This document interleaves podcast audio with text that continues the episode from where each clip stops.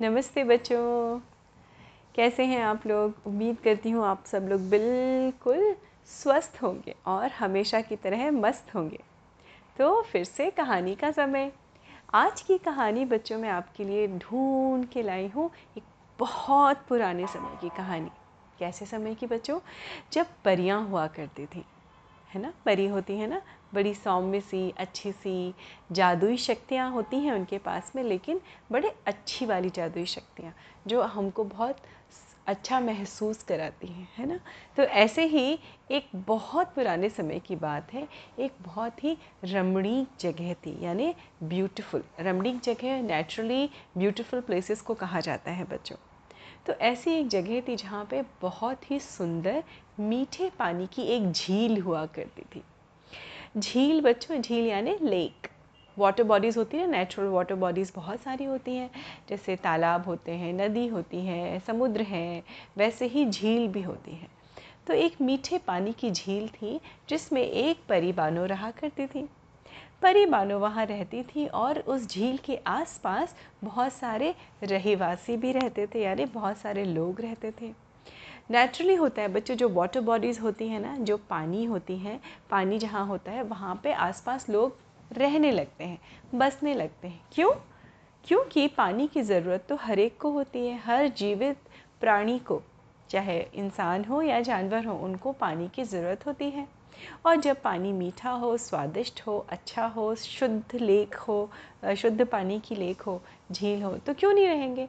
तो वो बहुत सुंदर सी जगह, जितनी सुंदर वो जगह देखने में थी, उतने ही अच्छे वहाँ के लोग थे। और उनके लोगों के बीच में जो सबसे बड़ी पावरफुल लेडी या परी थी परी बानो थी, उनकी वजह से उनके, वहाँ के आसपास के लोगों को कभी कोई तकलीफ़ नहीं होती थी। वो जादू से बहुत सारी चीज़ें ऐसी किया करती थी जो सुबह उठते ही वहाँ के रहवासियों को या रहने वाले लोगों को बड़ी अच्छी लगती थी। कभी वो सुंदर सुंदर से कमल खिला देती थी। परी बानो उस झील में कभी वो इतनी मीठी बांसुरी की धुन बजाती थी कि आ, सारे लोग जब उठते थे ना तो एक स्माइल के साथ उठते थे सुबह सुबह तो उन सबका दिन जब आपका अच्छा होता है ना शुरू बच्चों सुबह जब अच्छी होती है तो पूरा दिन अच्छा जाता था। बच खेती करने वाले लोग खेती करते थे छोटे मोटे व्यवसाय यानी बिज़नेस करने वाले लोग बिज़नेस करते थे नौकरी करते थे बच्चे हँसते खेलते थे तो वो बड़ा ही खूबसूरत सी एक छोटी सी दुनिया वहाँ पे क्रिएट हो चुकी थी। और आराम से सब हँसी खुशी से मिल बांट के रहा करते थे। परिवारों को थैंक यू भी कहा करते थे। कभी कभी कुछ स्पेशल चीज़ें बनाते थे, झील के किनारे लेकर आते थे। परिवारों को बुला के, परिवारों के संग शेयर करते थे। है ना? जैसे आप सब लोग भी शेयर करते होंगे, है ना बच्चों? स्कूल में जाते हैं तो कभी कुछ अच्छी अच्छी चीज़ होती है तो अपने फ्रेंड्स के संग शेयर करते हैं हम लोग, खाते पीते हैं, मौज मस्ती करते हैं। वैसे ही सारी ज़िंदगी उन लोगों की ज़िंदगी चल रही थी। अब हुआ क्या? एक बार उस झील में कुछ अजीब सी हरकतें होने लगी। जब परी मानो कमल खिलाती थी तो वो कमल मुरझा जाते थे। जब वो बांसुरी की धुन बजाने बजाती बजाती थी तो वो बांसुरी की धुन जो है वो अजीब सी हो जाया करती थी, कर्कश हो जाया करती थी। कर्कश मतलब जो कानों को ना अच्छी लगे, सुनने में अच्छी ना लगे।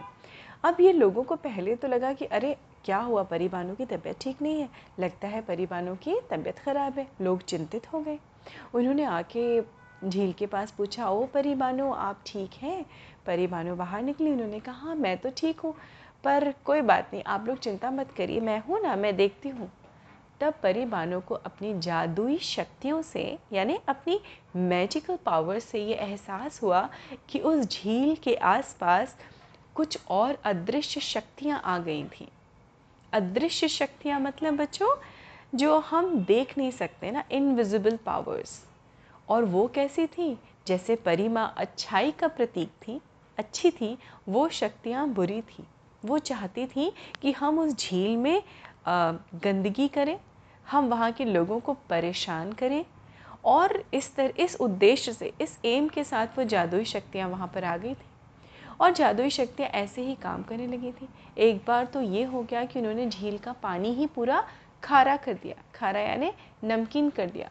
सॉल्टी वाटर होता है ना बेटा, जैसे समुद्र का पानी, हम पी नहीं सकते। अब वहाँ के रहवासियों को तो बड़ी तकलीफ़ होने लगी। परेशान होने लगे। उन्होंने कहा हम करें तो करें क्या? हमारे तो जीवन का सबसे बड़ा आधार सबसे बड़ा आ, बेस ये मीठा पानी था झील का।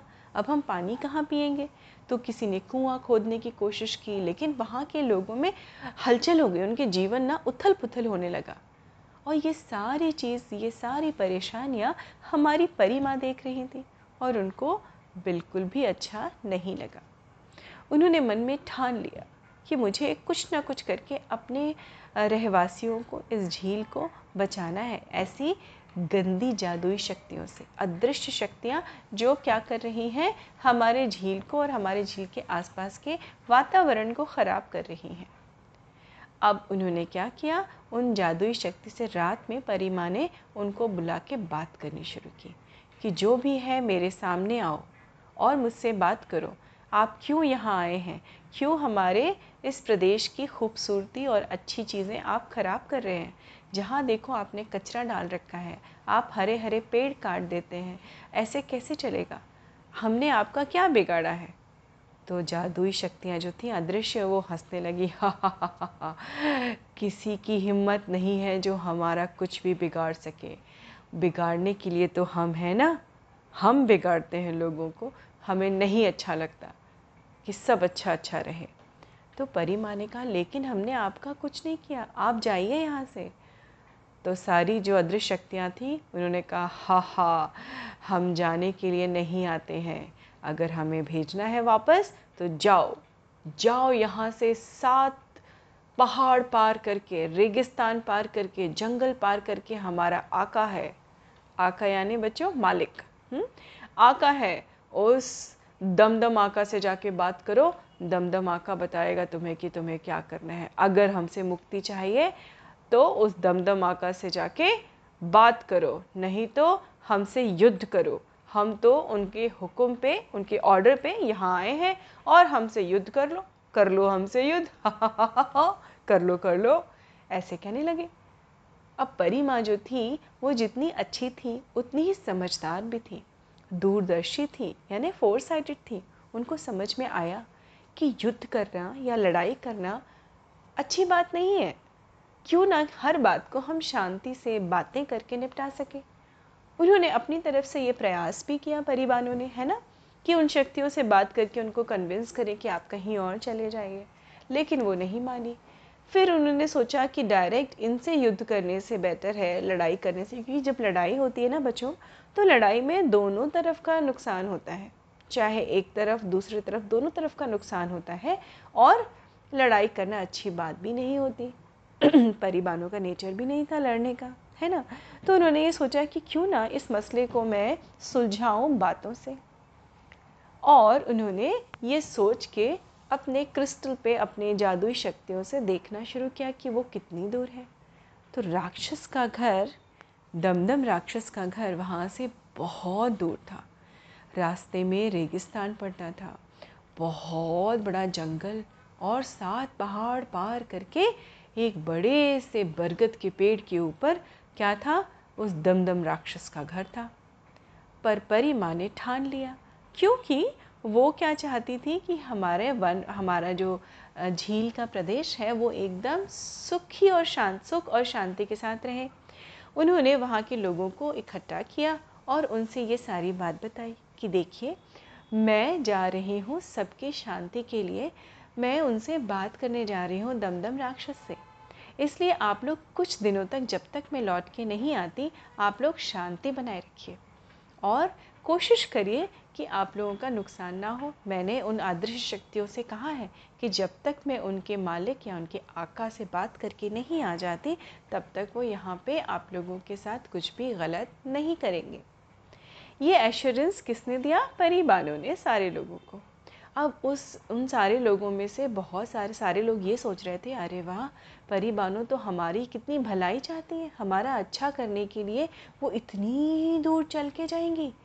हालाँकि उनके पास शक्तियाँ हैं, वो जा सकती हैं, लेकिन कंडीशन क्या थी? आपको चल के जाना पड़ेगा। तो उनमें से कुछ लोगों ने कहा परी बानो जब आप हमारी भलाई के लिए इतनी दूर जाएँगी, हम भी आपके साथ चलेंगे। परिवारों ने कहा, नहीं नहीं नहीं, बहुत ही कठिन रास्ता है, तुम लोगों को नहीं पता, पर मैंने यहाँ से महसूस कर लिया है। इतने कठिन रास्ते में आप सब, जाना आप सबके बस की बात नहीं है। लेकिन लोगों ने क्या की? हट की ज़िद की कि नहीं, हम भी चलेंगे परिमा। परिमा ने कहा, ठीक है, चलिए आप लोग। अब वो दूसरे दिन सुबह उन्होंने चलना शुरू किया। चलते चलते चलते चलते चलते चलते सबसे पहले रेगिस्तान पड़ा। रेगिस्तान में बच्चों, रेगिस्तान यानी सैंड जहाँ पे होते हैं ना, सैंड ड्यून्स होते हैं। और वहाँ की तपिश यानी वहाँ की गर्मी जो है, लोगों से बर्दाश्त नहीं हो पा रही थी। कुछ लोगों ने वहीं से हाथ जोड़ लिए, परी माँ से कहा, परी बानो माफ़, माफ़ी चाहते हैं, इससे आगे हम नहीं आ पाएँगे। परी बानो ने मुस्कुराया मुस्कुराई और उन्होंने कहा, जाइए आप, मैं तो कह रही थी आपसे, आप जाइए, मैं जा रही हूँ आगे। कुछ लोग वहाँ से लौट गए। कुछ लोग जंगल में रह नहीं पाए क्योंकि बड़े बड़े कीड़े, मकोड़े, जानवर देख के उनको डर लग गया। तो वो वहाँ से भाग गए कि, परी बानो माफ़ करिए, हम जा रहे हैं। परी बानो ने कहा हाँ हाँ आप जाइए। फिर पहाड़ों की नम, का नंबर आया। अब कुछ मुट्ठी भर लोग उनके साथ में थे परिवारों के साथ अभी भी है ना? तो जब पहाड़ों की बारी आई तो कई लोग तो थक गए हाफ़ गए हाँ हमसे नहीं चला जाएगा परिबानो हमसे नहीं चला जाएगा।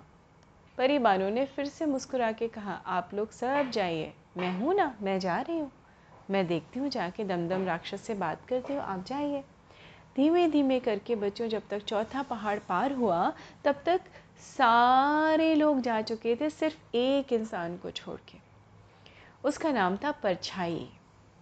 वो परछाई परिमा के साथ था।